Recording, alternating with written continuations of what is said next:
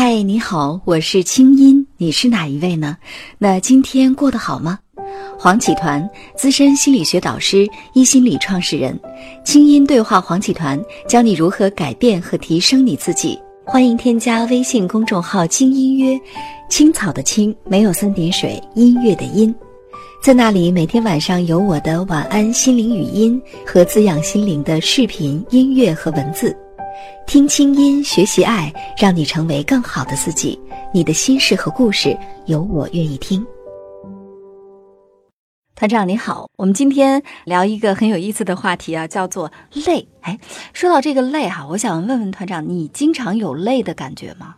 没有哦，真的吗？你这么忙哎？我总是精力充沛。嗯，那为什么呢？我也不忙啊。啊，我觉得这里面有一个很关键的一个窍门。嗯。就是我从来不追求完美哦。一个累的人的话呢，他是追求完美的。嗯。那我追求的是另外一样事情，叫做卓越。嗯。那完美跟卓越有什么区别呢？那区别可大了啊！我希望那些真正觉得自己很累的朋友听听这一期节目。嗯。如果你真的做得到下面我谈的这些区别的话呢，我保证你的生命马上轻松下来。嗯。第一个要问问自己。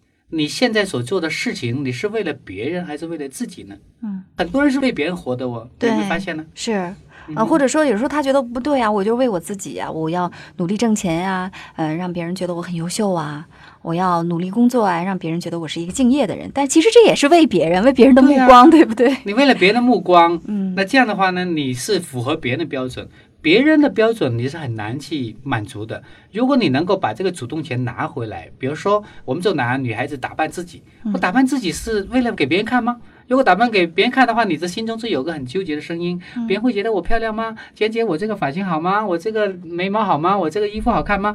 当你老是想到别人的标准的时候，你就活得很累了。我最喜欢的一个广告就是喜欢镜子里的自己。嗯嗯，这是一个网球的那个名人叫李娜，嗯，为那个健身房打的一个广告。嗯，喜欢镜子里的自己，所以是自己喜欢自己，而不是为了别人。那这就是不累的第一个点。嗯嗯，就是你是不是追求完美的？是不是用外在标准要求别人的，你追求完美，按外在的标准。如果你只是为了自己的标准而去努力的话呢？嗯，这个叫做作业。对，好，那么第二个点就是，你是看结果还是享受过程呢？我经常会跟我的学生说的一句话是：如果过程是不快乐的，那结果将变得毫无意义。你同意这句话吗？同意。比如说我们啊，今天晚上我们去吃饭好不好？但你知道北京的交通啊，我们可能去吃饭的地方。要花一个小时，对呀，堵得半死。我们堵得半死。如果我们在吃饭的路上，我们发生了一些冲突啊，为了某些观点，我们吵起来了啊，这条路不应该这样走，这条路会不好。你说我是北京人还是你是北京人？一次我们在路上冲突起来了，一次我们心情非常不好。那我们到了一个非常好的酒店，你觉得再吃那个美食，你会吃得下吗？嗯，你觉得有意义吗？对啊，我刚才都已经气得一肚子气了。对啊，你带着一肚子气的话，那不管那个食物多么的棒，你都会觉得没有意思。对，这就是我经常说。说的过程的快乐可能比结果更重要，但是我经常会听到一种声音：“哎呀，为了未来，那我们辛苦一点吧。”嗯，那我就想忠告这些朋友：如果真的为了未来，你现在是很辛苦的，你真正到了未来的时候，你会后悔，因为你浪费了你的青春。因为人这一辈子最宝贵的是什么？就是时间。啊，你为了未来，你浪费了今天。所以我觉得没有任何一个东西值得我们牺牲现在。而且为了未来，所以如果我们录这个节目，我今天跟你聊天我是不享受的，那为什么我要录呢？为了未来我成名，为了未来我能赚更多钱，那不扯淡吗？所以我觉得我首先要享受现在。如果我跟你聊是开心的，那管它未不未来呢？所以这就是完美跟作业的第二个区别。对，是过程还是结果？没错，其实大部分人都是在为结果焦虑，在为结果焦虑的过程当中，过程也不开心了。最后那个结果也变成了自己完全不想要的一个结果。对，好了，所以如果过程是开心的，是享受的，嗯，我就毫不担心结果的问题了。结果还会差吗？这是第二个。那第三个问题的话呢，就是一个非常非常严重的问题，因为我发现中国的父母通常不允许孩子犯错。嗯，所以我们从小在一个不允许犯错的环境里面长大，一是我们的内化了父母和文化中的一个重要的观点：我不能错，我一定要做对。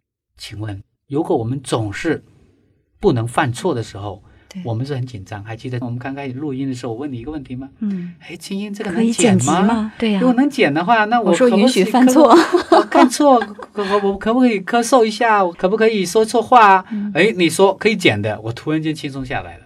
所以你就知道了，一个不允许自己犯错的人，他活得有多累。对，而且其实一个永远在做对的事情的人生，其实是一个错的人生。对，因为他永远没有活过自己。哎，我发现你是个哲学家了，我总是能从您的话当中总结出哲学道理。接着还是您的话，哇，厉害厉害厉害，佩服佩服。所以，一个真正允许自己犯错的人，这是一个承担责任的人。嗯。清音心理访谈每周三上线，欢迎添加我的微信公众号“精音约”，在那里每天晚上有我的晚安心灵语音、心理专家的情感问答和滋养心灵的视频、音乐和文字。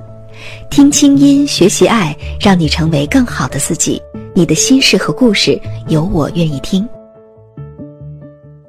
那一个承担责任的人的话呢，我们还是回到我们节目的核心，就是一个有自我价值的人。对只有一个有自我价值的人的话呢，他才会觉得我允许自己暂时犯错，因为他相信，就算我犯了错，我还是能够弥补这个错误。那最有名的一个例子就是爱迪生发明这个灯泡啊，他试了一千多种的材料都不能成功，他允许自己继续的尝试，但在一般人看来，哇，你是犯错了。其实爱迪生说：“我并没有犯错，我只是成功的找到了一千多种不适合做灯泡的灯丝的材料。”对，所以多有自我价值啊！对，或者说没有那些错，哪来的对呀、对呀不去试错，怎么能嗯知道什么叫对呢？对，那这就是第三点。嗯好了，那么下一点的话呢，又很重要了。当你犯错之后，你是内疚、嗯，自责，还是从中学习？人生总有错的，对吗？就算你多不允许自己犯错，你总会有犯错的时候。那当一个人犯错之后，另外一个声音说：“我怎么可能会犯错？我怎么可以犯错？”于是马上有一个很大的一个自责的声音。那这种人，你觉得活得累不累？当然，就永远觉得好像一切都是我的错。我觉得这样的人内耗太大了，对，啊，自我消所有的耗太大。内耗都是来自于这种自我指责。对，那如果另外一个人呢？我承担我的错误的责任，我从这个错误中学习，那我下次就不会重新犯这个错误。嗯于是他很快就从错误中走出来了。所以这样人的话，活得就很开心，嗯活得就很自如、啊。这个错只是我的人生中的一个学习里程中的一个台阶而已，对吧？没错，那这样的话呢，是不是轻松很多了？对，好了，那么下一个点，我们来看看第五个点。嗯啊，我们经常会跟人比较，对吧？嗯，比如说，您做了十六年的主持，如果今天我第一次，这是我的处女秀，嗯，我第一次我拿我的语言来跟您比，不是你鄙视我吗？你拿你的普通话跟我比，那是啊没得比我拿。我的普通话来跟你比，我今天晚上还睡得着吗？我不是真的是把自己逼到死路一条吗？对，所以的话，我根本就不会拿我的普通话、拿我的语言表达力来跟你比。为什么？因为我知道那是你十六年来的功力，那我也会比。我跟谁比呢？我跟我的昨天比。哎，我今天是不是比昨天更轻松啦？我今天是不是比昨天更好啦？那我相信我的明天会比今天做节目更好。如果青英你下次再请我录节目，我绝对相信比这我会比次更好这次更好。对，这样就拿我的现在跟过去比，拿我的未来跟现在比，只要我每天都能进步一点点，你觉得我人生是不是轻松很多？对呀、嗯而且其实盲目的跟别人比较，尤其是拿自己的短处比别人的长处，这真叫找自己麻烦哈。对对 对，嗯，好了，那我们下一个点，第七个点，你是按照谁的标准来行事呢？很多时候的话，我们都按照社会的标准，按照别人的标准。如果你是按照别人的标准来行事的话呢，那你就会基本被套牢了啊，被紧紧的锁定在了一个范畴里面，你就完全没有了一个转身的余地。所以的话呢，在心理学里面有这么一句话，叫做在一个系统中最灵活的部分能掌握最多的资源。嗯，所以的话呢，我们在标准的时候，我们要问问自己：我真的一定要按照别人的标准吗？我能不能够在他这个标准的基础上做一些创新呢？嗯啊，这里的话呢，就是我在一个课程中会讲到一个例子，因为我在讲一个叫大成的课程中会讲到一个很简单的例子，比如说人生是有不同的层次的，工是按规矩完成事情的人，就是工人。好了，那我们工人做椅子的话，他一般会想四个角才叫椅子，对吧？嗯。啊，做桌子的话，四个角才叫桌子，就是历史的标准。可是匠人的话就不会这样想了。嗯。匠人会想，真的只有四个脚的才叫椅子吗？能不能一个脚就能够支撑得好呢？意思你会发现呢，现在有大班椅，它只有一个脚，或者做一个小木墩儿，做一个小木墩啊。所以的话呢，它只有不断创新的部分，就有灵活的部分。所以条条大路通罗马，总有办法的。八万四千法门，总有一个适合我们灵活的看待。我们只要看效果。所以，当你能够达到一个更好的效果，为什么我们不能变通一些规则呢？那当然。有一些法律的，比如说像交通规则，那这个是法律，这个是不能变的。公序良俗是不能随便变的。对，那在其他的一些法律之外，在这个伦理道德之外的一些标准，很多时候可能会变成对我们人生的一种束缚。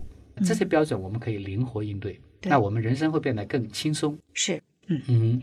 那除了这些之外，哈，嗯，还有没有一些可以让我们彻底不累的方法？